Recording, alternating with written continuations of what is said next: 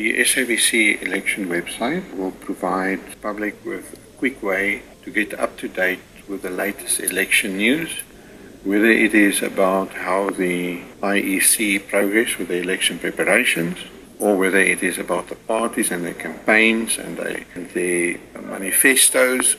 All that information is available at uh, the website elections.sabc.co.za. It is updated on a daily basis.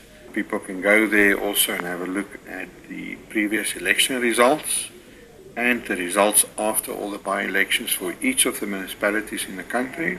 People can also double check if they registered and exactly where they should go and vote come election day on the 3rd of August.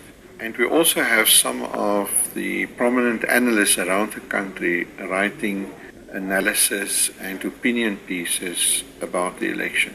In addition, we also point our radio and TV audiences to election programming on radio and TV across all our stations and TV channels. So it would be possible to check, for instance, when there will be radio town hall meetings or election debates.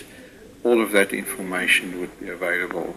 Also, all the SABC's voter education programming on radio and TV uh, is available on YouTube via the election website and as podcasts if if you missed anything on radio